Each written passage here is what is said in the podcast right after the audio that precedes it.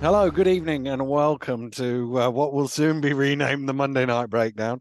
Uh, Sunday Night Breakdown, Daniel Routledge and Dave Forrester with you to look back over all the action uh, this week in the British Basketball League. And Dave, uh, this was uh, another one of those mad weeks where I had six games in, in seven days. So I haven't had time to go back and look at London Lions 102, Paris Basketball 106 after two overtimes, or Caledonia's fine win 63 uh, 66 in the Europe Cup. I've seen the last couple of minutes. My takeaway from the Lions game is uh, they should have lost at the end of overtime, should have lost at the end of regulation, but probably should have won in the second period of overtime.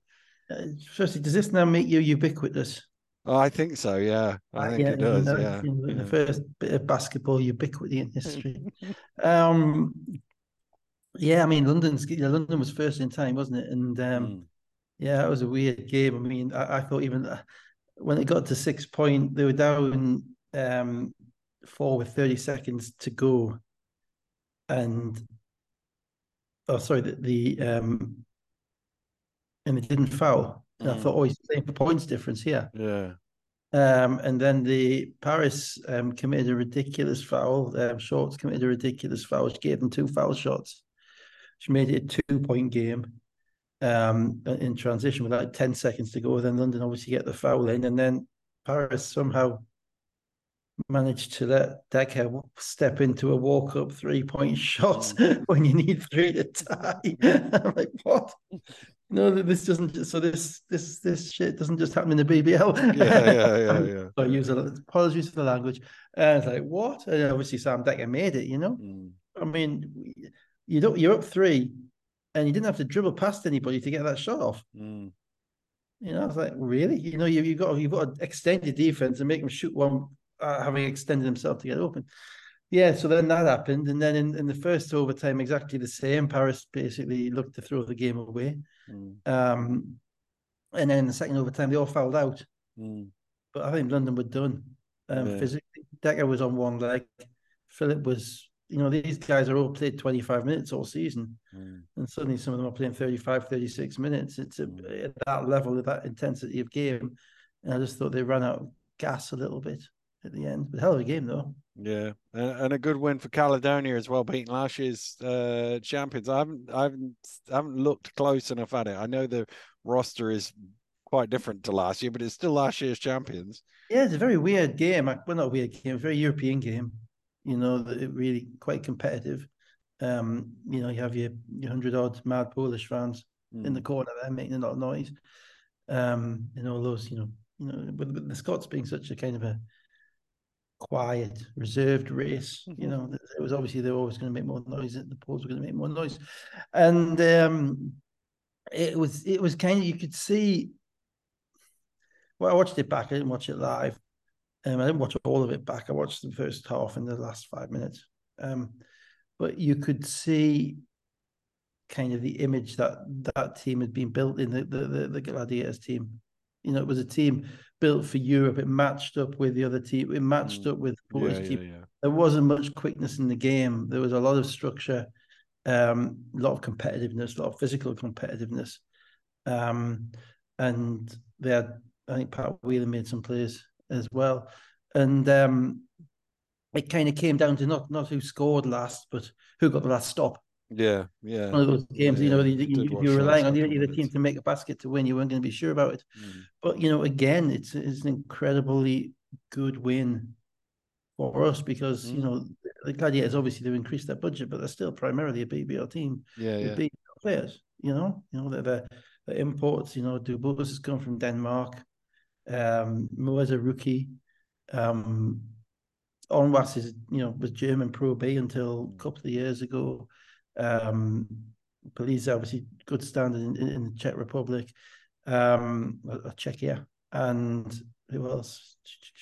And Jovovic is a young Serbian kid. Hmm. Basically, hasn't really come out of the Serbian second division. So that's a that's a and Buttrick, you know, again, you know, okay resume, but nothing beyond BBL.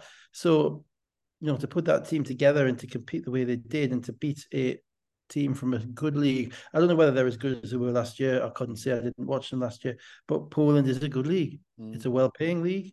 We've lost players to there before.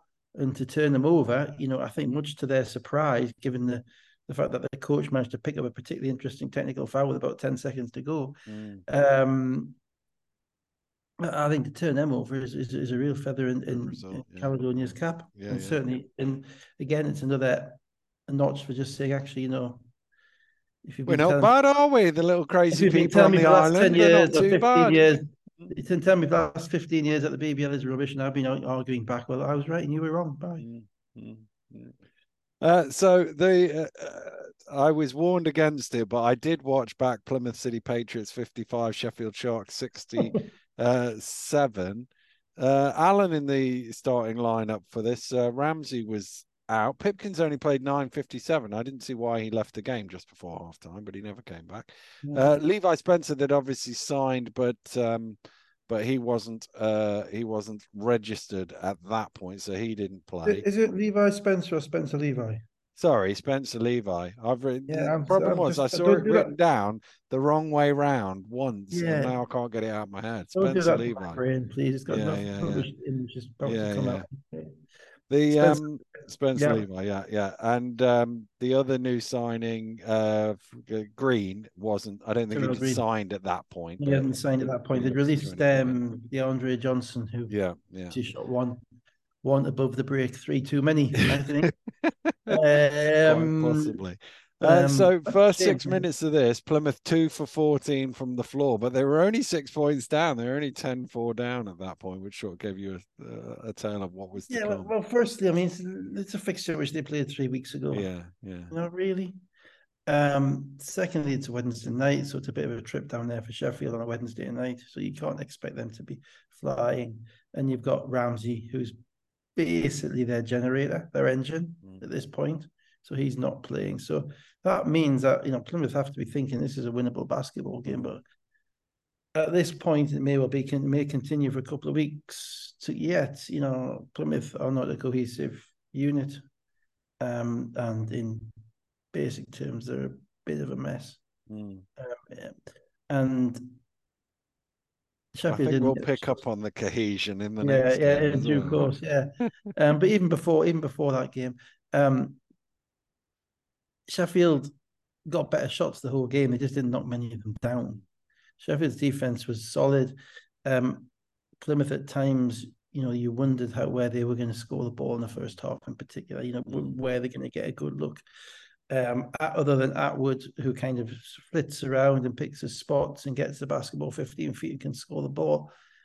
Um, the rest of them really struggle with Sheffield's defense. Um, Dusha is way off where he was mm. last year. That's a major, major problem for them because they don't have, um, you know, if you're in the NBA and you're, you're in, you've got a nine man rotation, if you're not producing, you there's numbers 10, 11, 12 waiting to come and take it. Mm. You're in the BBL and you've got a seven or eight man rotation, you've got one or two guys who just hasn't hit his straps. Well, you just think he was player of the month at this time last year. Yeah, then then you can't. I, I didn't look. I was actually annoyed because I was going to check his numbers before before coming on. I didn't look, but you know, I, I don't remember him making a shot this season. I'll be honest. And uh, it's not just making a shot, just his just his general kind of is. You know, there's times last year he was BBL John Stockton. He was just, mm. you know, he just ran pick and roll, and you couldn't stop him when he went right in the pick and roll. You found him out, but he had Rashad Hassan to play with. Yeah, you know, yeah. who you know who gives you an extra kind of catch and finish option, and Plymouth really haven't had that. So they they've gone um, their numbers are way down, and yeah, the game itself was um, uninspiring. Yeah, well, the, Sheffield got up eight. Sheffield got a eight mid second quarter. Patriots had seven in a row, 26-27 though. And you're thinking it'll get better in the second half, and then there's two shot clock violations to start the second half. Um, uh, and then kind of Sheffield sort of edged out mainly from free throws to a 10 point lead. And as you say, Plymouth never quite had enough offense to make you think they were going to get back into it. No, this was a typical Sheffield game. Yeah. Ultimately, they they, they had enough um, nous and energy about them um, and athleticism about them um, to not give up anything easy. If you hold hold a team at 55 points on their own floor, you know, they're a pro team. It doesn't really matter um, what your offense is like. And they needed the win, Sheffield. They, they dropped a couple of games. Um, but I mean, you know, fix it. I mean, you if you can give me a good reason why that game needs to be played on the Wednesday night in Plymouth on in the the sixth week of the season when they've already played once down there. Um, I, I assume the the half the answer is venue availability, but that doesn't answer the awaiting mm-hmm. av- mm. availability. Uh, to answer your previous question, Elviso Dusa is one for twenty from the three point line this season and has scored nineteen points in ten games. I mean, that's just you know, that's that's ridiculous. He must have averaged 15, 15 and 8 last year yeah. at times. You know, that's just so you know that's and so his skills haven't disappeared. So that that's a whole kind of field yeah. thing. Yeah, it's a mentality thing. That so that indicates more than anything that you know that something's not right in the state of Denmark. You know, mm, mm. that was uh, Shakespeare. Yeah, indeed. Uh, Faulkner fourteen. Uh, West, no, it's close? Wiley 11 and 10, Johnson 11 and Attwood 11 and 7 rebounds, 35% from the floor, 5 for 25 from 3. Uh, Cook 17 and 7, Nichols 15.6 rebounds, 5 assists, Allen 10 points and 8 rebounds. They were 46% from the. Uh, you just said it there. I mean, 16. I actually remember a little bit more about this now, and, and I remember thinking that you know the, the, only player who came out of the game with any particular credit was Bennett Cook um, who I say credit. I mean, obviously the, the Sheffield guys did what they meant to do, but I thought Cook was excellent. He wasn't matched up against anybody who could guard him, obviously. Um, and um, he, he, he was really good. But that's 32 points from their front court, you know, Cook and Nichols, whereas Plymouth got virtually nothing from their front court. Yeah. Uh, let's go to Thursday night. Leicester Riders 94, Surrey Scorchers 86. Still no hunt or uh, for Surrey or Law for uh, Leicester, sorry, nine of the first 10 points on their way to a 7 to 21 lead midway through the first quarter. They they came out firing, and Leicester were anything but. Well, I thought Leicester played the worst 15 minutes of basketball I've probably ever seen Leicester play. Mm. Or, or, actually, I've probably seen in the league this year. And then sorry, said, Yeah, oh, my beer, have 20 minutes of hours. Uh, played even worse. I'm, you know, I got a little bit, you know, a little bit frustrated with the kind of the analysis of this game because it was oh they need to play with more energy, they need to play more defense. They just need to play better, both teams. You know, I thought um, it was with Leicester. I kind you kind of understand it a little bit. They are rookies. You know, these starting five rookies, and that means that their their skills are going to be there, but their understanding and their application at times is going to fluctuate. And at the moment, they're on a massive roller coaster. Mm. Um, and again, you know, who solved, who saved them? It was kind of Mackenzie and Washington. If Mackenzie and Washington hadn't come in the game, then um, hadn't been there coming in the game, it could have got horrendously ugly. Um, Surrey played with nothing to lose, and then as soon as they had something to lose, they played with everything to lose. Yeah, yeah. So um, uh, Robinson, Cooper, Steele, threes. Jameson inside. Jameson even hit a three pointer at one stage as well. Yeah, I heard that. I heard the, the, the exclamation in your voice. Yeah, said, "There's yeah, a coming. There's a stat coming." The, I well. I looked it up. He did actually go two for two in his first game, but that was in the cup, so I hadn't got that to hand know. at the point. I've since looked it up. Uh, but he'd made one before that in in his time in the British basketball. Well, I mean, I thought that was a tipping point in the game. That because from kind of that moment on, the middle of the second quarter, they got very um, they, they, they varied, sorry, varied between kind of cocksure and tentative. Mm. You know, their shot selection disappeared insofar as they weren't shooting the open ones anymore. They were kind of at times hesitating and at times um, putting the ball down, running into trouble. Um, their defense dropped off. They were up 23 and I remember 20 thinking, to 43 with 528 yeah, to go. We're up 23 with 520 to go. So you come you come to a timeout and they got a stop. And I remember dribbling uh, just uh, actually literally in their own court, in their own half court. Um, I, I think Jameson maybe threw the ball to, to Gooden or somebody and, and, it went out of bounds next to the scorer's table. They turned it over without, you know, just an utterly kind of fruitless, pointless turnover. And I just remember thinking, oh, because you're always what you're always looking at that point for the time that the comeback might start. Mm. You know, you're always looking for that kind of, and it's never one play, obviously, but you're always looking for that tipping point, which is oh, okay. There's there's something going on. You know, you've got your foot on their throat. You've got to keep mm. pressing it down. You can't start throwing away. And then after the timeout, the, the, media timeout, I remember thinking Robinson's not in the game. You know, it's like, hang on, you know, they're, they're because they're up 23 or 21 or 19 or whatever it was mm. for the media timeout. and Robinson's only played like six or seven minutes at that point. And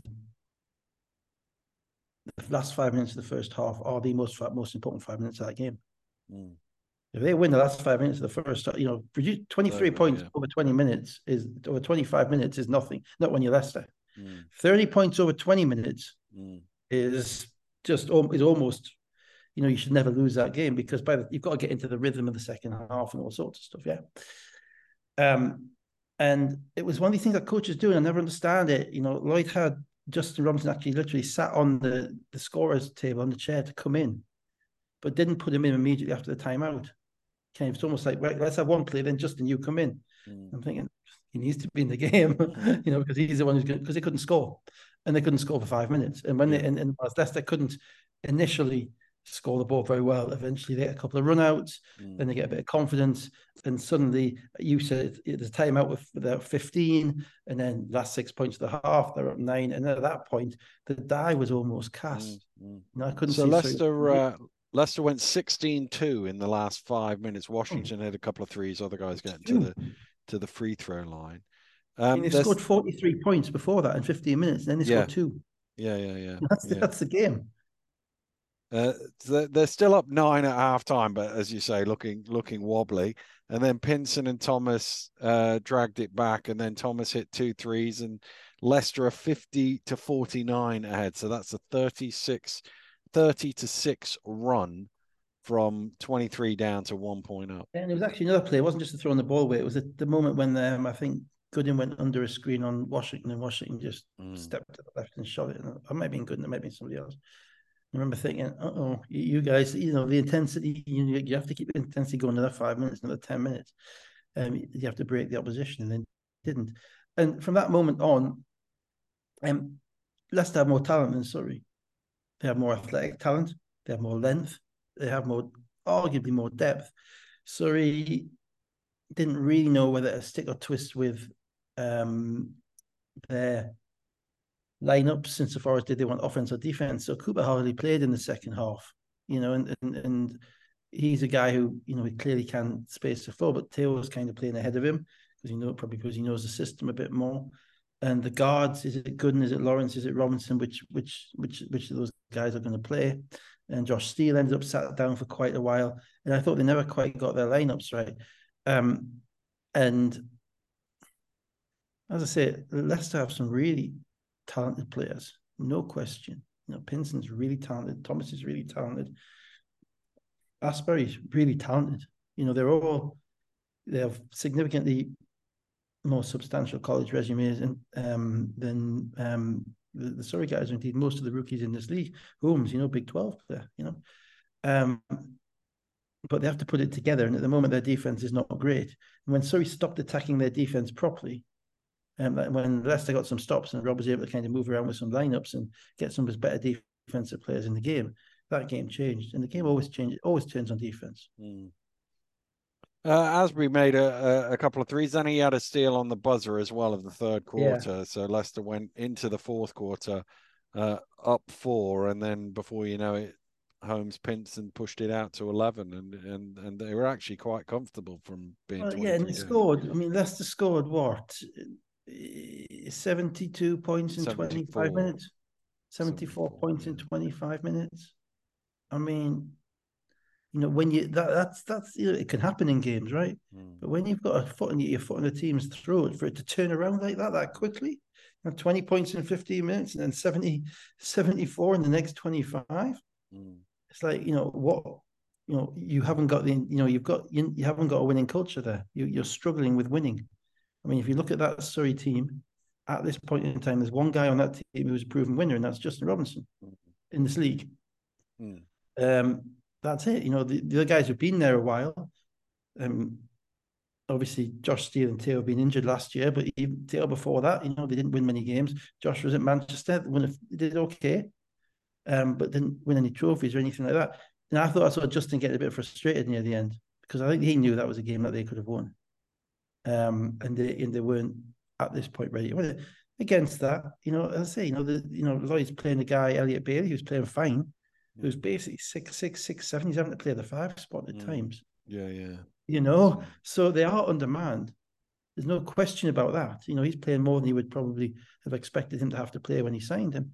Um, but the roster construction isn't great because, as I say, you've got all you've got Mohamed Wang, Cooper, and Teo who are basically all playing the same position. And a lot, and often that's behind Josh Steele. Mm. You know, so there's um, Mohamed Wang and Cooper. That's three imports. You know, and, and I'm not sure that that is is particularly well thought through and with what they've got. So they were issues. As, as I say, they were just they were abominable for 15 minutes. I mean, defensively, offensively, almost like. Of course, you have to remember they're rookies, and when you when, when they're rookies, you you always go back to okay, what's happened before between these teams? Ah, Leicester's beaten them. Mm. Now they're playing them. Ah, what what place in the league are they? Ah, they're bottom, or they're one and six or one and seven. Ah, you know, and, and as much as you're a coach, and as much as you're being around the league and as much as you're telling your guys this is a different game, this is that, it does not sink in, it does not move get into their brains until they say it happened to themselves. Yeah. And, that's, yeah. and I've been around some of the best players in this league. Mm. In their first time round, it doesn't it didn't matter how much we told them what was going to happen. Mm.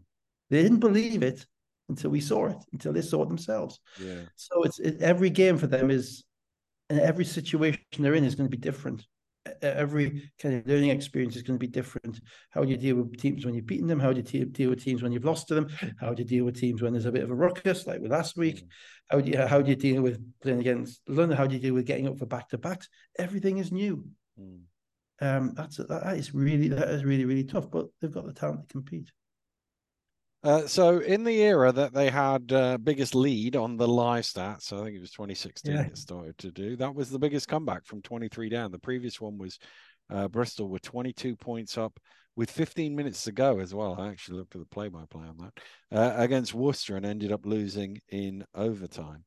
Um, Thomas, 20 points, 11 rebounds, four assists, two steals. Holmes, seven of 10 shooting for 18 points. Asbury, three of six from behind the arc 17 points. Uh, Wang, 18.6 rebounds, five assists. Jameson, numbers the wrong way around for him, 15 mm, points yeah. and nine rebounds. Uh, Robinson, 13 points and five assists. They were 12 of uh, 30 from three, but a lot of that was was early on when they were building that 20. That's the thing, isn't it? I mean, the one game they won, they were 20 or 40. Mm. You know, I think they made 10 or 15 in the first half of this game. Mm. Um, I think it might. It was something close to that, yeah something like that, you know. So, you know, and that's what I'm talking about with Leicester's defense. And I mean, even Rose said at one point when Cooper got a standalone three with with somebody in front of him and no one putting a hand up, so you know, you can't play a defense like that. You know, these younger teams, uh, everybody sees the offense, everybody sees it. You know, the best teams are the best defensive teams, mm. not even close. They're the ones who are going to win more games. Uh, let's go to Friday. Bristol Flyers 74, Cheshire Phoenix 70. Keedy Johnson with a wrist injury was out. Uh, Royal Graham Bell with an ankle injury was out. Obviously, Rye is still out for Cheshire. Jacob hitting shots early on. Jack responding, but but Flyers had a lead by as many as eight points in the first quarter. Yeah, Cheshire were a little bit flat, I thought. Made sure Jack catch and shoot very, very quick. He's becoming Dirk Williams 2.0. Mm if not off the dribble, but certainly off the catch. Um, but the rest of them, other than Char- Charles, I kept them in the game in the first mm. half. He was exceptional, both ends, off the dribble, off the jump shot. Um, but without Rise, that third kind of creator behind Holden and Riddle, um, it does give them a little bit of a gap. Bristol are in your face. The thing that struck me about this game, probably more than any other game, was just the competitiveness of both teams. Mm. I yeah. thought it was really. I thought both teams were really competitive in that, and you don't see that in all the games.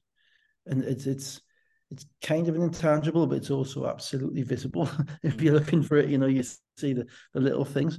And it's not just diving on the floor and, and, and having everybody look at you and say, oh, look, I dived on the floor. Hey, give me a big round of applause. It's all the little stuff, the rebounding, the, the boxing out, the battling for stuff, the, the motivation, the getting you, the um, the high five, and the getting around your team. And um, Bristol have basically made their built their whole organisation on that over the past couple of years, and it's a good, it's, a pretty good starting block. Mm. Um, when in, in BBL terms, in particular, British Basketball League terms, in particular, um, the game itself, um, they Bristol may have benefited from having less players. Mm. Albeit, you know, Raul Graham Bell's been playing really well and Keely Johnson's been the guy who's been breaking down defenses for them, but it does mean the other guys have to play and they have to step yeah, up. Yeah, yeah. You know, and Ollison and Jacob in particular are both, uh, you know, very talented shooters who've got enough of a handle to get to the rim. And um, I thought they impacted the game positively. And Raf Thomas Edwards obviously gets to play a lot and he plays physically. Yeah, a little too physically in this one though. Uh, yeah. pulled the Cheshire back. They got up one. Knicks were up seven early in the third quarter, and Thomas Edwards got his fourth foul uh, in the third quarter with 4.11 to go. But actually, they were playing pretty well at that point, Bristol, and him sitting down didn't really make that much difference. They had a, a 17 3 run to lead um, 50 to 43. Yeah. The. I'm still not sure on Cheshire. I'm not sure what you're going to get because, you know, they have, you know, Christon really solid in this game, really solid. Um, Holden. His shoes less solid in this game. Yeah, shoes indeed. Yes. Um, Holden is a, is the absolute up and down guy. You know, you know, you know Michael Jordan, the, the, basketball player one day, Michael Jordan, the actor the next day. You know, um, he, he, he, and you know he he's long. He gets in there. He, he gets in the lane. He misses. He misses layups in transitions. Like really, what what's going on? Um, and ultimately you have to create shots from somewhere. Now, the difficulty with um, Cheshire for much of this game in relation to Bristol was that Bristol are right in your face, so they're not giving Skylar White those open three point looks, and they're also out rebound, they're also rebounding like demons on the offensive glass, and they didn't really have that much kind of separation in relation to getting open shots, um, Cheshire, and that's why Bristol pulled away. But what all that energy does eventually is that it does dissipate a little bit. And if you hang in for long enough and you compete for long enough, and Ben Thomas put Greg Wild in with four and a half minutes to go, mm. you know, just to give him, which indicates that, you know, that would not have been in his game plan. He might have been putting Greg Wild in with four minutes to go in the second quarter, but it would not have been in his game plan to put him in with four minutes to go in the game when he hasn't played. But he put him in to add to again to add to that, com, you know, to keep competitive yeah. And you know, to maintain that that energy, I suppose, that's the logic for it. Yeah, yeah. And stick in that way, then you're always going to have a chance at the end. And that's what nearly came about. Yeah. So uh, Bristol, uh, after a blown offensive rebound, uh, Cheshire got out in the break and Wild Wild made a layup 69 67 220 to go. Uh, good D by White after a switch on but he makes uh, a, a, tough shot uh, on the buzzer offensive rebound by um, he takes a tough shot. Sorry, offensive yeah. rebounds by Thomas Edwards, but he threw it away.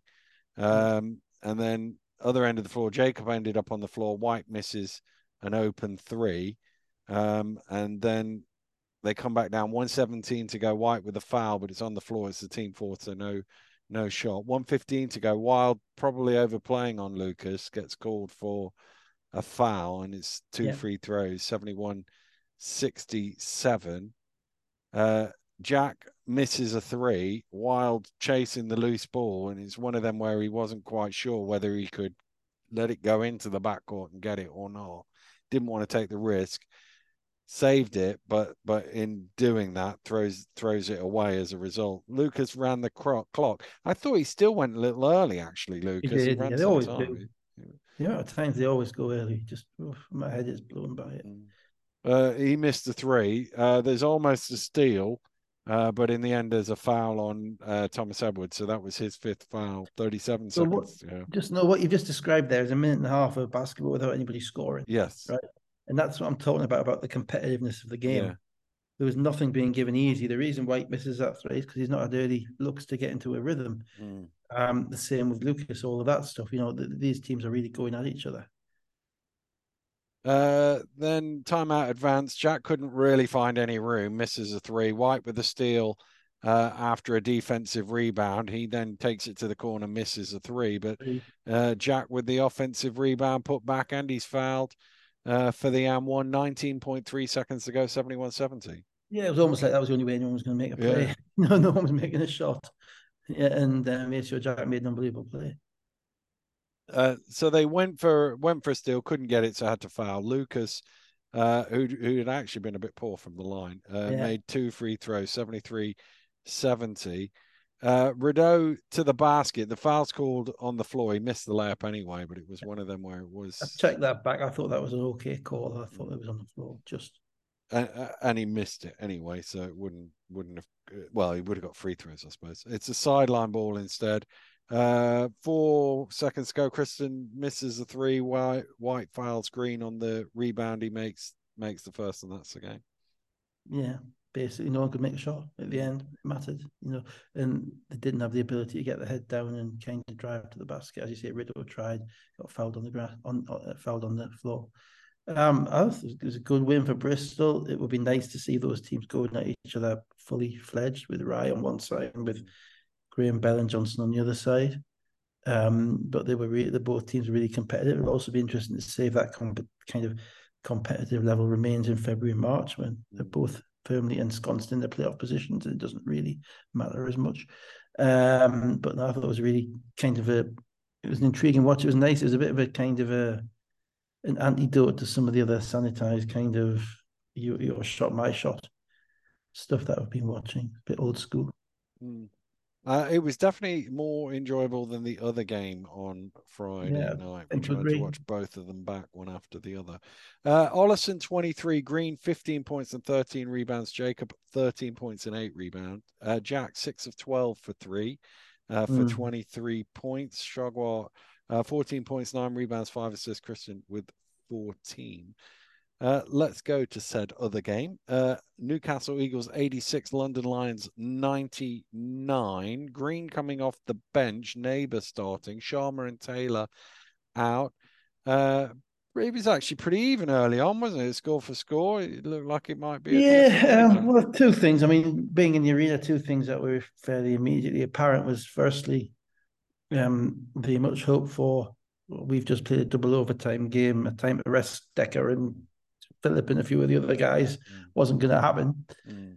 And secondly, that, the reason for that was because Newcastle had got London's attention. Yeah, partly because Monday. the only team that's been close mm. to beating them, and they were close. They had a yeah, really good tie game with 46, 48 seconds left. Yeah, yeah. Two and um, they've been close to beating them, and also there's, there was a little bit of talking in that game, but I think that was a secondary thing. I think it was the fact that you know this team thinks they can beat us. Yeah, yeah, yeah, yeah. I think London showed and up. Boy Lasker going on and guaranteeing it as well. Well, well, yeah, well, okay. You know, he's got his own podcast to sell down. You know, you know, we don't do that type of kind of cheap, tacky, commercialistic stuff. We, you know, we keep it real. Mm. Keep it, you know, get it. No, seriously. Um, I, that I think really made a difference because I think London, um, Newcastle had London's full attention. That was, yeah. and given the roster they put out, and given the way Dekker looked on Tuesday night mm. in the second overtime in particular, yeah, yeah, I thought that was that was pretty apparent. Um, Newcastle starting five did fine, albeit defensively. Um, you know, line up with Neighbour and Delpetian is is going to struggle a little bit. Um, the game was basically won and lost in probably eight minutes after the first media timeout to the beginning of the, the second quarter. Mm-hmm. Um, Newcastle's bench got obliterated by London's bench, particularly Conor Morgan. I mean, yeah. Conor Morgan was, just, I mean, he played like cat and mouse with Taj Green. Taj Green came off the bench and played like he wanted to know why he wasn't starting, to be honest. Mm. But de- not offensively, defensively. Defensively, um, there was a, I think there was three consecutive plays in the end of the first quarter. Um, the first one, Nelson Nelson cut under the basket and got the ball. And Green was guarding Morgan at the top, and Green does what shot blockers do, what he's what he's done for most of the, and he takes three steps down towards the ball, stuck in no man's land. Nelson fires it out to Morgan. Uh, Morgan makes the three. Green's ignored the scouting report. Next time down, they put Morgan in the screen and roll. Morgan flares out of, off the screen and roll to the weak side. Green just just follows him like, oh my god, he's a shooter. I've got to guard him. Just runs after him leaving um, Nelson freely at the basket, and Ward Hibbert has to come across and foul them. And then the third play, I think in a row, there was a, a screen roll on the weak side, um, and Green and whoever was uh, McGill maybe were two on one on the ball and didn't communicate, and he threw it to Morgan, one dribble in the dunk. Mm. Yeah. You know, and it was literally and, was and, and, actually it impacted on him at the other end because he was he was missing layups. he missed layups, he missed well. layups and missed finishes, and you know, and ultimately, um, that matchup kind of summarized the difference between the groups. Now, I was surprised that Newcastle stayed with that lineup at the beginning of the second quarter because they, they, Austin had kind of kept them going a little bit. Mm. Got to the rim a couple of times, got a couple of offensive rebounds, so they're only down eight. But you know, it was it looked pretty. You know, defensively, it was pretty horrible. And they came out same lineup, and um, blew a Green blew a fast break layup on a on a kind of a lob pass. Grantham comes down, strokes a three. Mark calls a timeout 27 seconds into the second quarter and then comes back again with the same lineup, which I just yeah. didn't get at that point. You know, Jordan Johnson was plus one at that point. Jordan Johnson came back into the game six minutes after going out from the Eagles being up one. And when he comes back in, they're down 17. Mm. So the you know, run I've the run, the run I've got is from 333 in the first quarter, where it was 19 to 21. The next yeah. six minutes were 25 5. Morgan, Grantham, Dekker, Salawati all hitting threes, and it's 24 46. I mean, then you've got you've got things like, you know, my my, my take on, and that's the game. I mean, there's no point talking the, the rest game, of the game. Yeah, that is the yeah, game. Yeah. because um, there's no way London were going to lose that game after that. Mm. Newcastle were playing for a little bit of I don't even say pride. They were playing, playing to stay competitive. And Newcastle can score the ball. They have players who can score the ball. That was never gonna never gonna be a change. But there was never any jeopardy in the game after that. And the reason those games are so those minutes are so vital is because when you're playing against London, you can't have an uncompetitive unit on the floor. Yeah. For more than two minutes. Yeah, yeah, yeah, yeah. You you've got to be, you know, you can't because the moment they get 10 points separation on you, it's it's like a cat with a mouse. You're done. Yeah, yeah. You're not getting back. The only yeah. chance you've got is if you're fighting them blow for blow and then maybe you get into their heads, like last time when Phillip got into, you know, got a bit antsy and, um, you know, maybe you get a bit twisty, maybe crowd gets behind them, maybe you get a couple of calls and suddenly you're in the game with five minutes left. The minute that that begin that beginning of the, the second quarter happened, and again, it's McGill and four bench players for Newcastle. Mm. You know, and and primarily that, that means that Whitfield, who's made a couple of threes, it hasn't it hasn't played during that run. Um, Johnson who's the, the, the, main guy basically to get them out of difficulty, hasn't played during that run. Um, you've you've that's the game done. Doesn't matter about saying yeah. the other guys, giving them the rest period. It doesn't matter. You're done. And you know, I know because we were, you know, when we were involved, and we, we used to play teams who would play as hard, and they would think, oh, oh they're as good as us, and then our guys would be like, hey, we got to show these guys a lesson. Mm you know, because they can't come and play. We're not, they're not as good as us, so we're going to show them the second time. And that, and that, and that was exactly what I saw. I mean, I thought London were very, very impressive. Obviously, with Olaseni with a different level, Delpech disappointed me a little bit in, in his physical compet- competitiveness with Olaseni. Not so much the screen and roll stuff, but you know, he got offensive. Olaseni got offensive rebounds, and these guys are about the same kind of size. Mm. Um, I looked at the numbers. Delpech's numbers are way down this year. He's five points a game. He's averaging 1.5 defensive rebounds in 22 minutes. Mm. That's you know that's way down on his normal mm. on what he's produced over the past three or four years. I mean, literally, you know, you're going to get one in 22 minutes just, just by, by standing there. Yeah. You know, go and get a foul shot. You know what yeah, I mean? Yeah. Um, 1.5 defensive rebound. It's not that he's not playing hard. It's just that his, his, head seems to be spinning a bit. He's doing, you know, and I think Newcastle need to simplify a lot, and they need to simplify their defense, mm. um, in particular because um, you can't make mental mistakes like Green made leaving Conor Morgan to go and find Nelson under the basket. You just can't do that. That's losing basketball. And um, defensively, they're, they're, they're still not very good. There was, I mean, McGill at one point went under a, under a handoff on Solowade. He just stepped up and shot the three in the first half as well, and that just kind of builds builds momentum.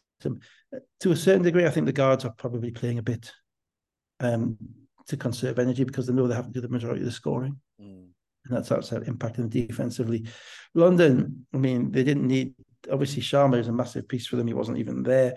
It does mean that Conor Morgan can kind of play that five role, which in BB alternative is dynamite, mm. absolute dynamite. Um, Morgan didn't have to get out of fourth gear, the other Morgan, Matt Morgan. Um, and I just thought they came up with a purpose. And you know something, and this is a thing that I hope Taj Green looks at. Um, you know, Conor Morgan destroyed that game. He destroyed Newcastle in that game. Mm. He didn't have to beat his chest once. No, no. Didn't have to talk to anybody once. You know, a couple of times he made a shot and he looked at his teammates like, yeah, that's fine. Mm. You know, and it's fine. And I don't mind the stuff where you you big up the crowd after you, after the, the whistle's dead and you're walking back to the bench. That's great. But you know, the economy of movement and the economy of um, I'll not say effort because the effort was there, but the economy of movement and the skill set and the fundamental understanding of what he had to do and where he had to be. It was like, as I say, it was like watching one team learning calculus, another team learning arithmetic. You know, and that's something that Newcastle are going to have to get over very quickly to get better. It's something that everybody who faces London is going to find. You know, just because and you can be a smart defensive team and still get well beat because that happened with Sheffield last week. So it doesn't mean that London's not the measuring stick for everybody in this league. Um, but they were, I mean, the first half they were awfully good, and in the second half they um, they just they just cruised. Yeah. Uh, Johnson, 20 points, five assists. He was a plus four, to your point, in 26 minutes and 40. Well, what happened in the second half? I mean, they won a 10 point, 10, 10 point run the last five minutes, yeah, so those yeah. plus minus numbers aren't great, a great indication. But in the first half, you know, if you've got a, a, unit that was rolling, which they had a unit that was rolling, and then the four bench players come in with McGill, and it just, you know, it, it lasts. You can give that two minutes. You can't give that more than two minutes. Yeah, yeah. Um, Austin also, they lost Austin as well. He had a bit of a groin niggle, so he was actually playing really well he's really up for it. He was aggressive, athletic, um, doing what doing what he needed to do. Um, he had a groin niggle, so he didn't come back. But even so, London were really good. Whitfield 16, McGill 15, although 5 of 17. They were 20 for 57 from two point range. 20 yeah, that's, well, they're not getting scores from inside. Mm. You know, they're not scoring, they don't have any kind of cohesion between the, the guards and the bigs at the moment. You know, that needs to change because Darius can score. Delpech averaged 12 a game at Bristol last year. Green obviously 18 a game last year, and Neighbours a shooter. So, you know, you can't get by if those guys are giving you a combination of like 15, 20 points a game. They've got to be up in the 30s. Mm. That means you've got to get more shots. Seven of 10, Conor Morgan for 17 points. Olaseni nearly a triple double 13 points, mm. 10 rebounds, nine assists, six of eight shooting. Uh, Grantham, 12.6 rebounds, 51 bench points for London. I mean, those assists for Olaseni are just kind of indicative of just how um, together, London are, because those assists come when Newcastle were kind of hard hedging or trapping the screen and roll. And all of a sudden he was catching the ball on a short roll. And basically what that means is when all of a sudden he sets the screen, um, his man is being drawn to the basketball where the guard has got it, probably because Morgan made nine threes on them last time. So they're over, they're pressing up on the basketball. That leaves Olaseni free to slip in behind. But then another guy comes from the help to try and stop him scoring. Otherwise, he'd score every time. And what Olaseni was doing was catching the ball on a short roll around the foul line, and then he was hitting the right man on the perimeter for threes, mm. you know, or on the baseline for Dekker or, Dunk, or Grantham for, for dunks. And to have that level of skill, you know, they they, they filleted them. And Olaseni, in particular, filleted them in that position. The options were awesome. No game Saturday, so let's come to Sunday. Two thrillers on Sunday. Uh, yeah. Let's start at the pavilions. Plymouth City Patriots 105, Surrey Scorchers 110 after overtime. So they did have Green and uh, Levi in, and uh, as soon as they came in, you could actually see what they were going to uh, bring. to the table. Couldn't you? Green hit a couple of threes, Levi getting after the boards. Patriots with a slender lead early on. Yeah, wow, what, a game, eh? Mm. Um, I hate to be, I don't want to be unfair or cruel, but it was kind of two bald men fighting over a comb. um, oh dear. I'm sorry. Uh. Um, to start with, and but um, what it was, just a bit of everything. This did. Mm. Uh, real. We get about three of these games at the pavilions every year, where it all all hell kind of breaks loose in different directions. Um, the I mean, deal with Green, Green and, and Levi first. Green played at Glasgow, but he never looked healthy when he was in Glasgow. No. Um, he's a Canadian guy. Um, I remember I was thinking I may have been around, or maybe the year after I finished, but I had a scouting report on him from Fab's mates in Toronto about basically being a guy who could really shoot the ball, could really, really shoot the ball. Um, not the most mobile kind of foreman, but could could score the ball.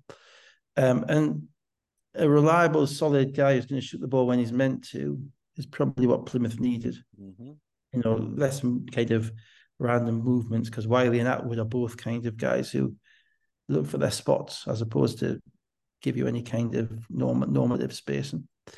So that's that that's just kind of a solid spot. Now he has to be healthy. Mm. And he has to prove he can shoot the ball that well because he was two or ten in this game from the three point line. he probably chucked up two or three, which were ill advised. Levi just remind it was just like it was like David Ulf reincarnated. Yeah, yeah, yeah, yeah. You know, I thought he was that might be unfair and it might be fair and it might and I like David Ulf a lot, you know, in relation to what he gives the team. It might be that Levi provides a little bit more, but he went um he was he's undersized clearly, you know, six foot six. He, guys with beards like that are always generally a couple of inches undersized because it's aimed at accentuating how hard they are, you know, for beard as well.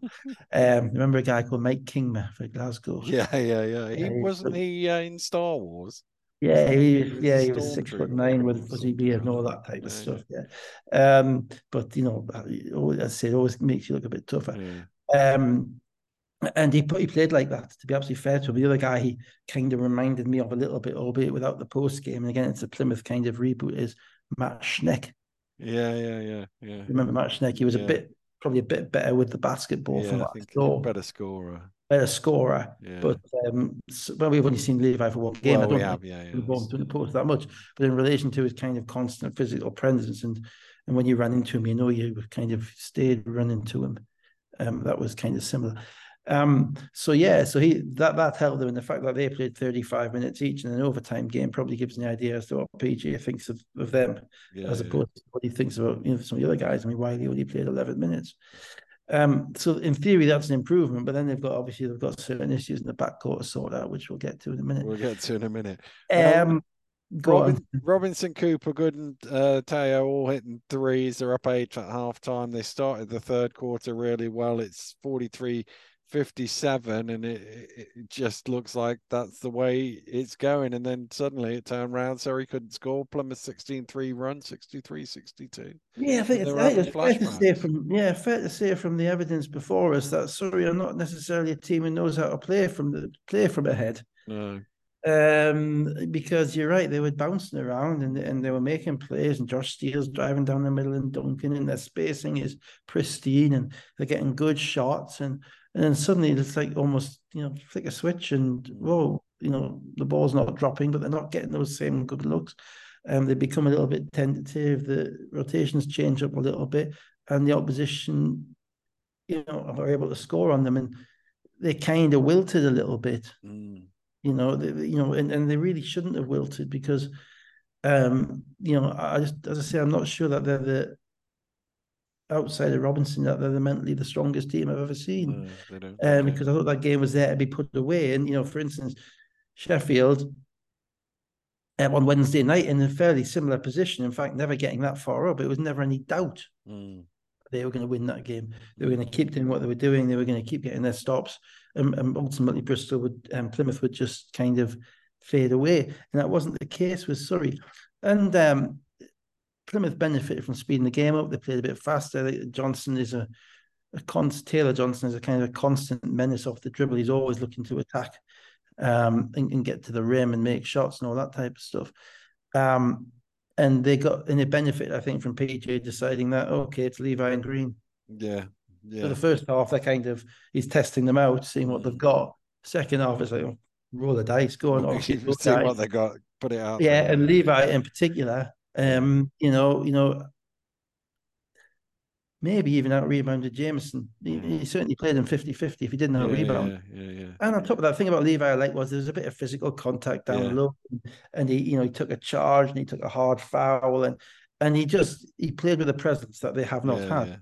Exactly, now, whether or not that's a first game presence, or whether that's going to be something he's able to play with with that energy intensity throughout the year, that's going to be a different question. Well, hopefully the latter, because that's really what they that's need. What they need. It was Absolutely, a what they big need. hole in their lineup, and he looks I'm also like he conscious that, that, that, that that is the only non-wooden floor in the league, and if he plays yeah. like that all season long, he might not have much in the way of knees left by the yeah, end of. Yeah, yeah. Um.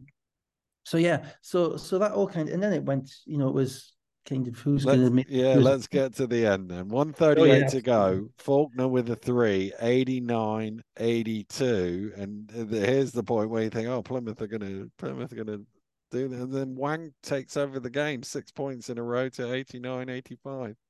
Yeah, well, well, he took over the game. I mean, Plymouth made a three, and Wang's dunking it by the time they've all stopped jumping up and down, isn't he? I know, I know. You know, and I'm not sure how that happened because the kind of the camera kind of took cut away from it a little yeah. bit.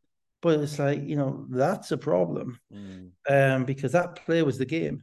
Yeah. You know, that play was the game. That was a 130, you say. So if they take 20 seconds yeah. off the shot clock and don't get a score, that game is over. Yeah. Seven points with the ball with a minute to go. I mean, okay, maybe not over, but you know what I mean. Mm. You know, but suddenly five points with 130 on the clock, that's anybody's game again because mm. you've still got four, five possessions left in the game.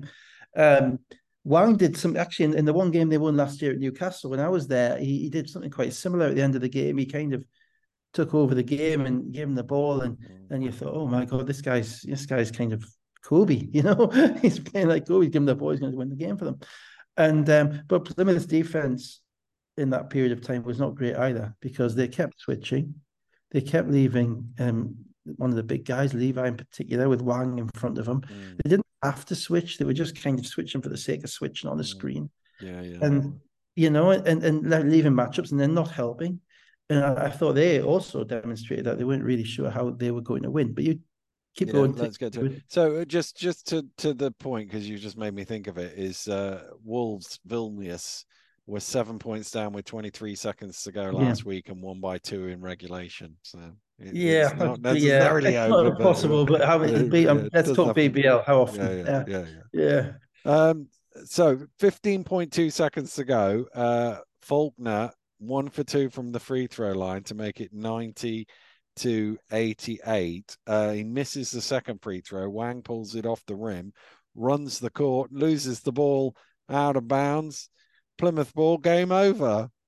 Except they had a chat about it, turned it round, and gave the ball to Surrey. Well, the refs are clearly advocating. All I'll say is that um, Farouz and Tahir are clearly setting up some form of um, refereeing campaign for instant replay mm. because that I mean I, am not I'm, I'm, not an assessor and I don't th- I thought there was a couple of weird calls in this game. There was one sorry sorry had a Jameson about to shoot an offensive rebound, making off uh, Jameson got an offensive rebound on a foul shot mm. in the third quarter, and the ref waved it off for something I still don't know what it was. I think he said it was a lane violation mm. on the shooter, and it was like no, it wasn't. I mean, you, you, there's nothing there. Um, and there were a couple of other kind of weirdish calls. Um, but this one, it was just unfortunately, it was just just there's a balls up. I'm sorry, yeah. you know. The other the, thing is like like if if that had been knocked out of Wang's hands and it was given to Plymouth, he wouldn't yeah. have just stood there and took it. He'd have been going mad. Well, that and what, what got me was, um, I think it was Farouz. Immediately, he's the guy who's 10 feet away, who has the sight of the ball because he doesn't have to look through the back of the Faulkner mm. to see what's happening. Right? He immediately points the other way. There's no doubt. He points you the way and he walks the other way. Mm. Um, so here on the baseline is kind of looking around the corner, doesn't signal anything. Mm. So you've got the ref who overrules. I think Gavin pointed that way as well. I think Gavin pointed and, for uh, on the opposite side of the floor. I didn't see. I didn't see. Uh, but it's not really his call. It's, it's not his call, but no. But the guy, so the guy who really doesn't have a view, and who hasn't signalled, is then coming across to say, "I think it's that way." But what gets me was there was no pushback on that mm. from the guy who was undoubtedly in the best position who's actually signaled and has walked that way. Mm. So at that point, it's not just kind of a oh brief chat. Um, what do you? It's like, are you sure? Really? Because I had a good line. What was your view? I signaled straight away. You didn't. You know, and you don't say that to each other, obviously, mm. but you know, there is times whereby a ref has to hold his ground. You know, just are you sure? And and and they just got they just got it horrendously wrong. And you know, on, that and probably on that alone, I have a great deal of sympathy for, for Plymouth. Really, I mean that, game was theirs. Yeah, yeah. I'm not saying they would have won, would have made two foul shots to win the game because they hadn't shown much of the capacity to do that. But ultimately, you know, that was a that was as big an argument for replay as you will ever have. Mm. Or yeah. Dubious out of bounds calls in the last minute. Yeah, go and put them on the ref. Why not? What's the harm? And one replay shows you enough. Um, yeah. Steele with the head fake open three for the win, misses it. Wang, uh, nobody anywhere near him comes flying through the air, jams it in, and, and it was difficult that one because um, they they were all switched out, and um, you know there was the coverage wasn't that, that sorry um, Plymouth's coverage wasn't great. Lever had to switch out, um, Taylor Johnson is trying to block out or hold. Um, not Taylor Johnson. Um, yeah, Taylor Johnson is trying to hold. Maybe in Jameson on the weak side, you know, and and Levi's out there because he's been chasing it on over on the screen, and and Wang just runs from the top of the key and and um, makes a hell of a play and, and steals shot just in time. Um, but to be frank, she still should have made that shot. Well, not should have yeah, made that shot. Could have made that shot. Mm. He's made. He's a shooter. He makes shots like that. Yeah. It would be awful defense to give him a, a look, a three point yeah. look, with one second to go on the clock. You know, it's like you know you're playing at home. At that point in time, it is no threes, mm. and they ran him off once, but not very well. Really, it's mm. like no threes. Stay, you know, stay, and um, they failed to do that. And yeah, Wang made a heck of a play. He did. Uh, so uh, let's get into the overtime. Let's go right to the end. Let's get yeah, to the absolutely. 54.4 seconds to go. Uh, Taylor Johnson takes it to the rim, gets fouled. Faulkner is jumping up and down, livid that the pass didn't come his way. And then they, they started arguing about it and they kept arguing about it and kept arguing about it and it kept on going on. I don't remember ever seeing anything like that. No, like I've, you've seen it, but it was one of them where it's in commentary. I thought they're arguing about this, and then I thought they'll. I've seen argument. I've seen I've seen discussion. Yeah, but with a minute to go in the game, when yeah. your guy actually just made a play and got to yeah. the foul line, and you're trying to put him off.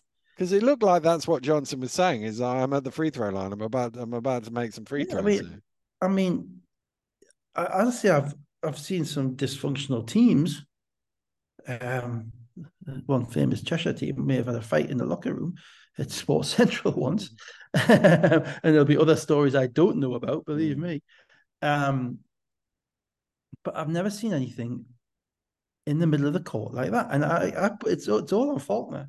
Mm. Yeah. Now that isn't something which comes out of Taylor Johnson missing a pass. That's something which has been bubbling away for weeks in practice. Maybe they don't get on. Maybe they do get on. Whatever.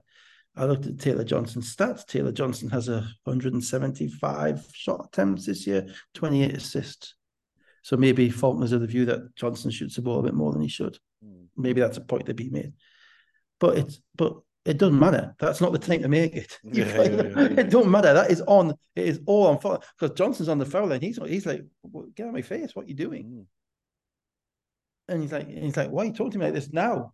You know, my, you know, it's it's just utterly nuts. Um, and he wouldn't he wouldn't let it go. Mm. You know, and you got you got to tap the guy in the backside, walk away. If you're going to cuss him out, you cuss him out in the locker room afterwards, mm. or you have it out in the locker room afterwards, but not before he's about to make two, shoot two vital foul shots. Mm. You know, I'm looking at Faulkner thinking two weeks ago you're saying you just want to be the guy who's handed the keys you know, if I'm PJ, I'm like the barman who's saying, "No, mate, you've had too many." Not a chance. And, I, and, here's the thing, right? It all this all has knock-ons, right? Because yeah. if I'm LBC Dusha, I'm thinking, what this guy? Yeah, yeah, yeah. This is a guy that the coach is playing instead of me. No, obviously he's not playing well enough to get them in. But what's what is the what is going on there? What is the kind of the interaction going on there? Because you don't it's nice to see a window into what is, you know, the the the, functionality of the dysfunction of teams. We saw a little bit with an individual kind of personalities of players. We've seen a little bit with Green at Newcastle. We've seen it with Asbury at Leicester. Now you see it with Faulkner at, at Plymouth, and there will be others as well. And there's there are other times where you'll see the occasional bit of you know pouting here or there.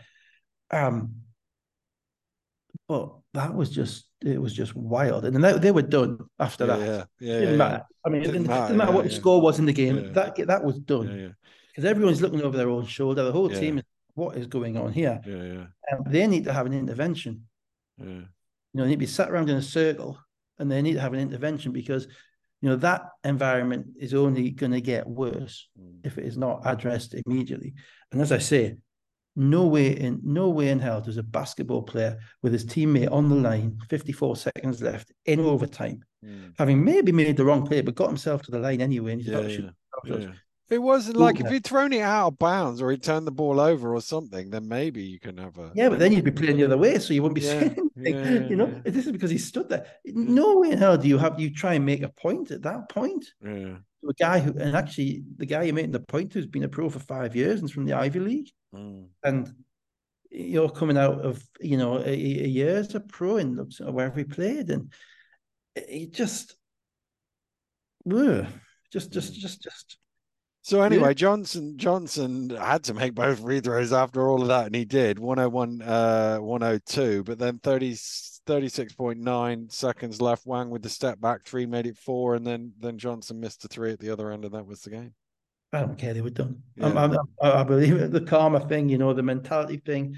You know that you know you can guarantee that after being told that, Johnson was going to be shooting the next time down, can't mm, you? Mm.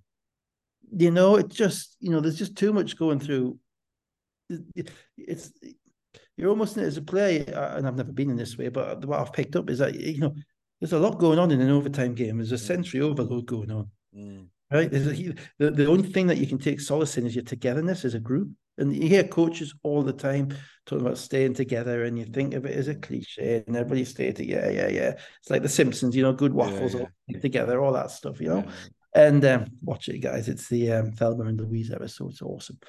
Um, sticking together is what good waffles do. Mm. Anyway, um, they mean it, but it's real, it's tangible. Mm. You know, if you don't stick together, you haven't got anything else in the, in the heat of battle. And they didn't stick together, or at least Faulkner didn't stick together with Johnson. Uh, and the other two guys on the court are new, so they don't do any different.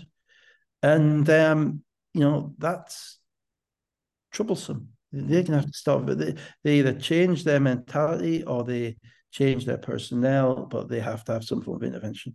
Mm. Surrey, to be fair, Wang made plays at they the did. end, but I mean they got themselves into a position where they should have lost, and and um, they survived. It's probably the best way of doing it. Mm. The mark on them is basically you have to take them away from the three point line, and you can you can handle them. If you don't take them away from the three point line, they're going to have a shooter's chance. Um, but um, no lead is big enough for them to be no, safe. No. Uh, Johnson, 24 points and five assists. Faulkner, 23 points and four assists. Outwards, 19 points and seven rebounds. And, and just for the record, as they were on their debut, Green, 13 points. Levi, nine points, 12 rebounds. Uh, Atwood did 45 minutes as well, mm, yeah. which shows that PJ rates his stability more than anything else. uh, Wang, uh, 8 for 10, 12, 22 points and six rebounds. Robinson, 20 points. Gooden, uh, 17 points. They were 14 of 25 from three and 40 for 66 uh, from field goals. That makes them 34 for 65 in the two games that they've won from the three point line. Mm. Maybe a lesson there. Yeah. Let's go to the final game. Caledonia Gladiators 84, Leicester Riders 83. No Buttrick and no Lowell uh, in this one. Police are gunning threes early on. Ali Hodzic trying to go to work inside. Leicester not quite keeping with them. It's 26 18 after 7.30. Yeah, well, again, that's Leicester starting five have defensive issues. Um, and I'm I'm a bit out on Bridges. I haven't figured him out. Um, and I know he didn't shoot the ball particularly well given his standards this week, but obviously he's an efficient scorer. But he missed three shots going into the yeah. going into this game, uh, going into Thursday's game. Sorry. I think he was he missed sort of seven this he week, missed, but that yeah. happens, you know, it's a regression to the mean. What I'm a little bit more concerned about is he doesn't really seem to have much of a kind of a defensive presence eh, under the basket, you know, and um, they've looked better and they look better in this game when Walker played, even though Walker's nowhere near as mobile uh, as Bridges. And what that meant was I thought Caledonia were able to score early on um, relatively comfortably around the rim, and that's not Caledonia's massive strength. They're not a, they're not a great scoring team. They have 26 points in seven and a half minutes. They, they don't think they scored 100 this season. I'm not sure that they will, given the speed that they play at. Um, so, you know that that light and also the, the the the the scouting report kind of assessment of some of the Leicester rookies ain't great either. And you know it's kind of a tear your hair out team, which oh my god, that's great. Oh my god, that's horrible mm. type of team, quite a schizophrenic team. But the game changed when um, Connor and Kimball came in. Yeah. Basically, Walker, to be fair, because they, then you've got a lineup which is actually playing defense and understands a little bit more about the team concepts. Mm. Washington four point play. Bench unit scored 14 consecutive points, and Leicester from 26 18 down to 26 32 ahead. Yeah, and look at that bench unit. It's all about personnel. Who was it? It's Washington, it's McKenzie, it's Bowman, um, it's Walker, and it was Idowu, I think, but maybe Idowu came out again. I can't remember. But any event, you know, Bowman, in his second year, basically playing at the um, it wouldn't have been Walker and Idowu, I don't think. It'd be one of the one maybe one of the starters. Um, but um, Bowman playing primarily at the three or the four spot, knocked down a couple of shots, got out in transition, but he got out in transition out of their defense. Mm. You know, the defense, and also the, the secret is that you know Caledonia's bench is offensively challenged, mm. and when Whelan came out of this game, in particular, they struggled. Whelan was plus 21 in this game, the one point game. Mm. Um, and that wasn't that that's plus minus, which does tell you something. Mm. Because Caledonia really struggled to score the ball with their bench guys in. They struggled to create any degree of shots because their bench guys came in as Leicester's better defenders came in. Mm. So Caledonia's Kyle Johnson's really struggling to get going because I think I don't think the spot minutes help him. I think he's a guy who needs to be playing quite regularly to get lots of touches because he's a volume shooter. Um, they didn't have Buttrick to get them anything cheap in this game around the rim. Um, is uh, hit and miss, and um, Jimenez played a little bit in this game, and Malcolm played a little bit in this game, who aren't really going to create that many shots. Mm. So um, their offense struggled. Leicester got out and ran a couple of times, and you know, at this point, Leicester have gone from looking okay to looking like a really, really good team, mm. uh, primarily because of who they've got on the court. 29 bench points there in the first half, and then same again in the second half. Paliza hit some shots. Starters got it out to 63 52 after seven minutes. And then uh, and then Leicester's bench came back in, went oh, on a run. Man, I was I was on my six. I know, and it's different now, and I get that. And they've got a lot of games, Caledonia, and they've got to spread the minutes and all this stuff.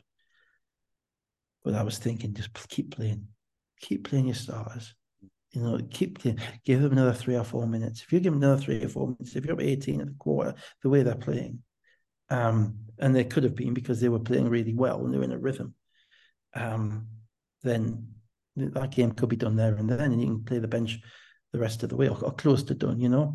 But the, the, the, way now, and we used to get, we never had as many players as they did. We never had 11 players or 10 players. So it was easier, I suppose, to a certain degree.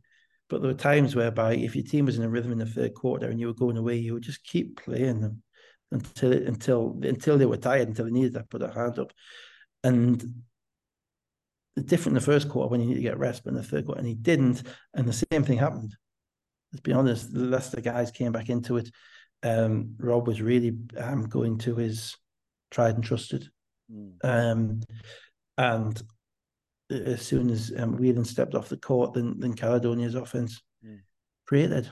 Mm, 20 to 6 run it was to 69 72. Let's get to the end. 140 to go. Leicester up 5, 76 81. Asbury fouls Paliza on a three, but he missed all three free throws. Other end of the floor. You Asbury, thought at that point they were kind of done. Yeah, yeah. You just, did, you just yeah. thought it was a bad foul by Asbury. Yeah, it was. I was surprised that Asbury was in the game instead of McKenzie at this point. I think he's really trying to figure out just to let these guys play through mistakes and to see what he's got mm. in relation to giving them experience and times, but in relation to absolutely winning that game, um, difficult to see. You know, Pinson played great in the fourth quarter. Pinson has this ability to take over games and, mm. and kind of be silent at the points as well. He played great. Um, it was difficult to see how they weren't going to be better with McKenzie on the court. So Asbury commits a bad foul, but Paliza, and obviously they've been through the emotion of the game on Wednesday night, misses all three. So you think, well, he's tired, and it's just you just thought it, was just done, didn't you? Yeah, if, um, if Leicester score on the similar to the thing that you said earlier, if yeah. Leicester score on the next play, but Asbury stepped out of bounds, so gave them ball the Again, ball back to them with 123 to go, and uh, then uh, rookie, Whelan, yeah, I think McKenzie came in at that point. Yeah, yeah. You know, Whelan round a screen, knocks down a three with 110 to go. It's 79 81. Yeah, I mean, firstly, Whelan hadn't touched the ball for like, I think DuBose had touched the ball three or four times before that in a row and struggled a bit. And so Whelan um, basically took over because Whelan wasn't going to lose that game because of his old team. That, that was my impression. Yeah. Um, and I was thinking about, I mean, Whelan is, he has become you know, the only two guys who compete with him in relation to kind of British shooters um, over the past, what, 15 years? British shooters, British shooters since Bridgie, Bridgie, if you're watching, mm. um, would be Robinson and Washington. Mm. Yeah. In BBL terms. Yeah. You yeah, know, yeah, Robinson yeah. and Conor Washington. Yeah. And Patrick Whelan probably has a better finishing ability at the rim than either of those. Yeah. Justin may have pull up, Justin more of a pull up guy. Pull up guy. Connor, yeah. Uh, Connor a three point assassin, but Patrick Whelan the ability to shoot the three and also to finish at the rim right hand and left hand. Yeah. And you know Patrick Whelan two years ago, I think from memory, I can't. I have to go back and listen to it again. He was, I think I was arguing he should be MVP ahead of Geno Crandall. There was there was a period of time, and then Gino had like two or three games in a row, and you went, oh, maybe not. Maybe not exactly. But there was, but it, that period of time was like March or something as well. Yeah, it was shot like forty-seven. Actually, hang on a minute. Yeah. You know, and, and this is in a, in a league full of Americans. You know, Mm. and, and so we we kind of underestimate just a little bit just how good Patrick Whelan is Mm. on a skill level, but more so the mentality. It's probably be helped by playing in Leicester, Mm. playing with people like Crandall and Jackson and Loving, people like that. Um, but the mentality and the look in his eyes Mm. in both the games, the Wednesday night and the Sunday game, you know, he's bloody good. Mm. And he sometimes he gets left behind when people think about it. And ultimately, that shot and the next one, but this shot in particular, stepping to his left, whereby the Yeah. scouting reports to send him left, and pulling up on his left, and to shoot that three. When if he misses that three, the game is over. Yeah, yeah. No, that's a real. There wasn't Uh, much space on that one. The next one was was a- more open. Well, the next one was it was we'll get to rookies in a minute, Yeah. but that was a, a clutch three. Mm. You know, and and, and and it just made me think. You know, this guy is. We don't we, we, we underestimate how good he is. Uh, 57.4 seconds, illegal screen by Thomas leaning into one, his fourth. Uh, Well, Thomas was in the game, but Thomas had hardly played. You know, Mm. Bowman played most of the game at the four. Thomas picked up a couple of fouls, didn't play again to the third quarter. Then he played a little bit, but he was, you know, he had 21 and 11 and Mm. five on Thursday. mm, So he's a rookie coming off a good game. So, Yeah. you know, yeah, he is what happens is he he struggles in he struggles in this game and he never quite got a rhythm for the game. But I didn't really have a problem with that call. I thought he kind of got no, it was a definite foul. Um, and then uh, police are just a, a brain melt, inbounds the ball and didn't get back in court. When the now maybe you say don't give it back to him, but he's got to get into court as well. And That and- was yeah, that was weird. I mean, I wasn't. You know, it was. I'm assuming that he must have had his foot on the line as he was yeah, kind of trotting along the sideline. yeah, Initially, I thought Chris had called a half court because he called back back foot, but it wasn't a half court. yeah. Um, so, but in any event, you know, it wasn't like you know Gareth was more pissed off with his player. Patrick was, Yeah. really, you know, they weren't arguing with the ref. So yeah, and even then you're thinking this team is mentally tired. You know, Mm. Police has just missed two, three, missed three foul shots. Then he's made that that mental mistake as well. So he's tired. He's done.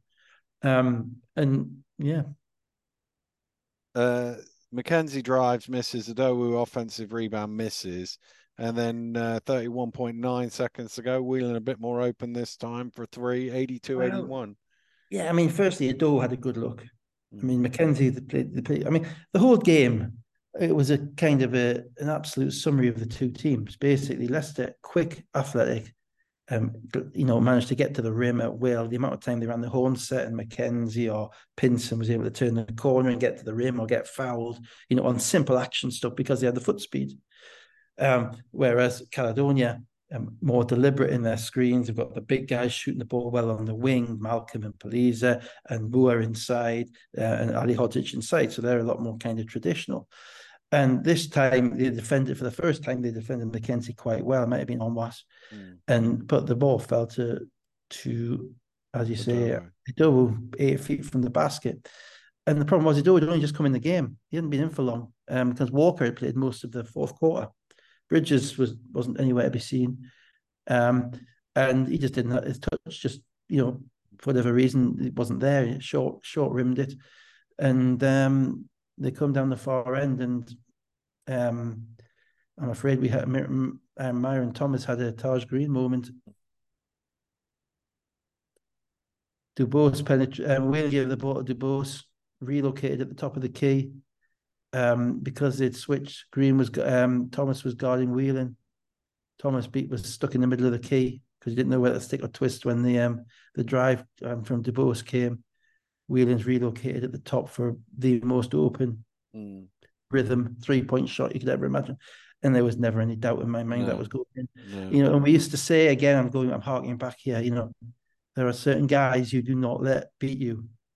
And in fact, if you go back to the Caledonia TV show, you've got Mm. Gareth Murray Yeah, swearing vociferously saying, You don't let him touch that. Yeah. And Leicester and Leicester, who know more than anything, and Patrick Williams just made a three. Mm. Unfortunately, the rookie um, did. Yeah, he was just yeah. caught in no man's land. He he he blew the assignment, and um, you know, and, and it wasn't aware of where the risk, where the threat was, and Whelan knocks a shot down. Uh, timeout, Leicester, no advance of the ball, obviously, with still 31.9 left. Uh, Pinson, not really much space, ended up airballing a shot, but a, a big play by Mackenzie to come Hmm. up with the loose ball. He almost lost the dribble and then somehow managed to beat the shot clock buzzer with 7.7 seconds to go to put Leicester ahead 82 83. I think he double dribbled. I watched it back. I think it was a double dribble because I think he comes to the middle, and initially I thought the ball was being swiped away from him. When he comes to the middle, initially to his right hand to kind of raise up and shoot it, Mm. he puts the ball in his shooting pocket. He picks it up with two, he has two hands on the basketball. And then I don't know if it slips out of his hands or whatever, but it kind of bobbles away. Now that's a discontinued. Now, if that ball's not been touched, that was a discontinued dribble because he'd had two hands on it. Um, refs obviously assumed the ball had been touched. Nevertheless, he continued. He had more on him. And what McKenzie has this ability to do, probably better than any guy in the league, is go extremely fast and then on the dribble and then stop and Yeah. pull up Yeah, on yeah. balance. And he does it primarily going to the corners, going to the wings on the curls. You know, he does it a lot of times where there's five when he's only got the ball with five seconds to go. And go, he just it's almost like he's focused on getting to a spot as fast as he can, but he has the um, body control, which is pretty rare Mm. actually, to however fast he's going to remain on balance, set his feet, turn and shoot it in rhythm, and he knocks that shot down repeatedly. And Yeah. Moore played decent defense, Mm. um, beating him to the spot. You'd probably say if you're Moore, maybe push up on him a little bit more, but then you risk giving up a foul. Mm. You know, I think maybe maybe you can get a bit closer to him and dissuade him from pulling up and make him drive and then try and swat his shot. But then, but but he made a great play. Uh, so then timeout, Caledonia advance the ball. Uh, he comes into Whelan. He has a Dowu on him because they've uh, they've switched, so he sees more inside. He's got Washington on his back and he hooks it in 84, 83, 1.7 seconds to go. Yeah, they they ran a nice little play. The first option was to throw it to Paliza on the baseline, which they tried to do, and the ball was knocked out of bounds again with four tenths coming off the clock. And then the second setup was exactly the same. And basically, Paliza ran the baseline, and Moore and Dubose are at the top of the key kind of free throw line. Mm. And they run it, it's almost an elevator doors whereby um, Whelan is coming up from the under the basket through the screen, through through the gap between the two Caledonia Gladiators players, and they both set screens to kind of shut the door so Whelan can have an open shot. But Rob's put Connor in the game because Connor's been around and Connor's seen a lot and he's got a brain. Mm. So what Connor does, he he does the right thing. He thinks, I'm not sure I can get through that elevator door, so I'm going to switch that. Um, which basically because it's Patrick Whelan, he's going to be one who shoots the ball. So Mm. rather than me getting stuck on a screen and three guys standing there watching, I'm going to shout to switch. And it was Edo Mm. who stepped up to take away the shot, which is fine because there's only six seconds left. Mm. And you're thinking you don't want Whelan shooting the ball. What Caledonia did, what Whelan did incredibly well was appreciate that switch. And what it must have been a design play because as soon as Whelan caught the ball, Moore rolled down into the post Mm. almost like they're anticipating the switch. And he got himself positioned on Washington, eight feet from the basket. And Whelan, you know, with the, with the with the presence of mind, um, and also the the unselfishness, having Yeah, just yeah, made yeah. two threes. Yeah, Right. yeah. Well, not this. This is type. Of, when I say people don't know how to win, right? Winning basketball. This is winning basketball Yeah, yeah. right? Mackenzie's play was winning basketball. Okay. Um, has the presence of mind to throw it down in there to someone who's 6'11 um, and a genuine 6'11 row, not your six foot eight guys you normally call 6'11. Um, and um, um, Moore has shown he's got a nice touch. And it's interesting again because Gareth had only put Moore in 40 seconds before, primarily because they were going to switch everything on the screens Mm. um, for when Leicester had the ball. And Moore is just the guy you want to switch because he's long, he can ch- challenge guards and challenge shots. He's more mobile than Ali Hodzic. So Moore's got the ball, um, one touch. Washington plays as good a defense as he can, and Moore just yeah. rises up, just knocks down a good shot, yeah. um, knocks down a little, little runner. But it was a great play execution, but primarily Whelan. Yeah, Whelan made decisions. He he. There's a lot of players would have shot that ball. I would say 99% yeah, maybe. But that was the better play to throw Absolutely. it inside. Yeah, yeah, yeah. Uh, so uh, uh, they put a few ticks back on. So Leicester ended up with two seconds, I think it was. Yeah. Uh, and McKenzie got a decent look from 20 feet. He, he... A fantastic play by um, Onwas mm. because what happens is Whelan, um, McKenzie steps out um, to catch the basketball, and Whelan is a little bit late. So instead of staying in front of McKenzie, he kind of shoots the gap and he doesn't get it. And that gives McKenzie a straight up line to one dribble, one dribble jump shot, which if you were picking a guy in the league you didn't want to shoot a one dribble jump shot to beat you, it would probably be him. It wouldn't be many more that you'd, you, you know, you'd you would say would be more likely to make it. But Onwas knows the clock. So Onwas knows that there's only two seconds left. Now he's got Asbury on the wing, but he and it's on his side. But he knows that because McKenzie's taking a dribble, he doesn't have time to throw the ball to Asbury. So Onwas basically does a Superman. He, he, takes one step and he flies at him, two hands up, um, leaving his man. Now, I've been around, I've seen many BBL players who will be stood next to their man and saying, Oh, Patrick, it's your fault. Yeah, yeah. No, you, you lost your man, not my fault. I'm I'm not doing that. But he um, made the play. And that that changed the shot because McKenzie doesn't leave a shot, you know, mm. three feet short unless he's had a significant challenge on that shot. And you know, and if you look when they come off the bench, Paliza and somebody else, I'm not sure, they're pointing at Onwas. They spotted, they knew what they they knew the play that he made. You know, and, and that type of thing. Again, that's a winning play. Mm. Because it's easy for that guy to stand in the wing and say, My guy didn't beat us. Mm. Not my fault. But um so so yeah, it was um it was an excellent game. Um I thought it showed both teams in the in a microcosm. Mm. You know, they're both pretty sound teams. They're both figuring themselves out. They have Caledonia have issues with their, their bench scoring. Uh, Leicester have issues with their starting defense, and also the inconsistency of play from their rookies, from their Americans who are all talented but aren't overly consistent. That's difficult for a coach because you don't know what they're going to get night in, night out. So you've got to read, a read every game. You can't just say, this is my lineup all the time. Mm. Um, and I think both teams will be probably top four. I don't think there'll be, other than London, I don't think there'll be two better teams than those two this season. But I do think they've got stuff to clean up, and I do think they can be better. Um, the other thing is, yeah, replay, replay Clarkson. Um, Clifton Moore made a two point jump shot on the ball on the buzzer at half time. Yes. In counterplay. There are, there are still photographs going around which might suggest that that shot on the buzzer was literally still in his hand as the buzzer went. No replay, no check, two points. Referee can only guess because the ball's over there and the clock's over there. Yeah, yeah. Um, just you know, it, it's inconceivable to me that even if you if you can't that that even if you you say we haven't got cameras, we haven't got action, we haven't got this, we haven't got that, you've got a clock on top of the basket. You've got a camera which can show when the ball was still in his hands, mm. right? Um, if that is available, um, and if it's not available, you go with the rest call, but it should be, other than maybe Cheshire, where they haven't got clocks on the basket. I'm not sure if they have a Bristol. That's about it. Bristol's are on the wall. Yeah, Bristol. Yeah, so Bristol and Cheshire, I think, and that, to be honest, that should be changed because that should be sorted. Um, they should be required to have the clocks on the basket. I can't believe that's beyond the technical technological. Um, put cameras on, put cameras on the basket, but they can't put clocks on the basket. Yeah, you know. Um, but even if it's just that, you know, who wants to see a game given to the wrong team on the basis of footage? I'm not saying this happened in this game because it was half time, so yeah, turns yeah. out. But see, this is that's the board, that's on the buzzer, that's at the end of the game. Yeah, you know, I mean, the wrong team wins and everybody knows that 10 seconds after the buzzer. Mm.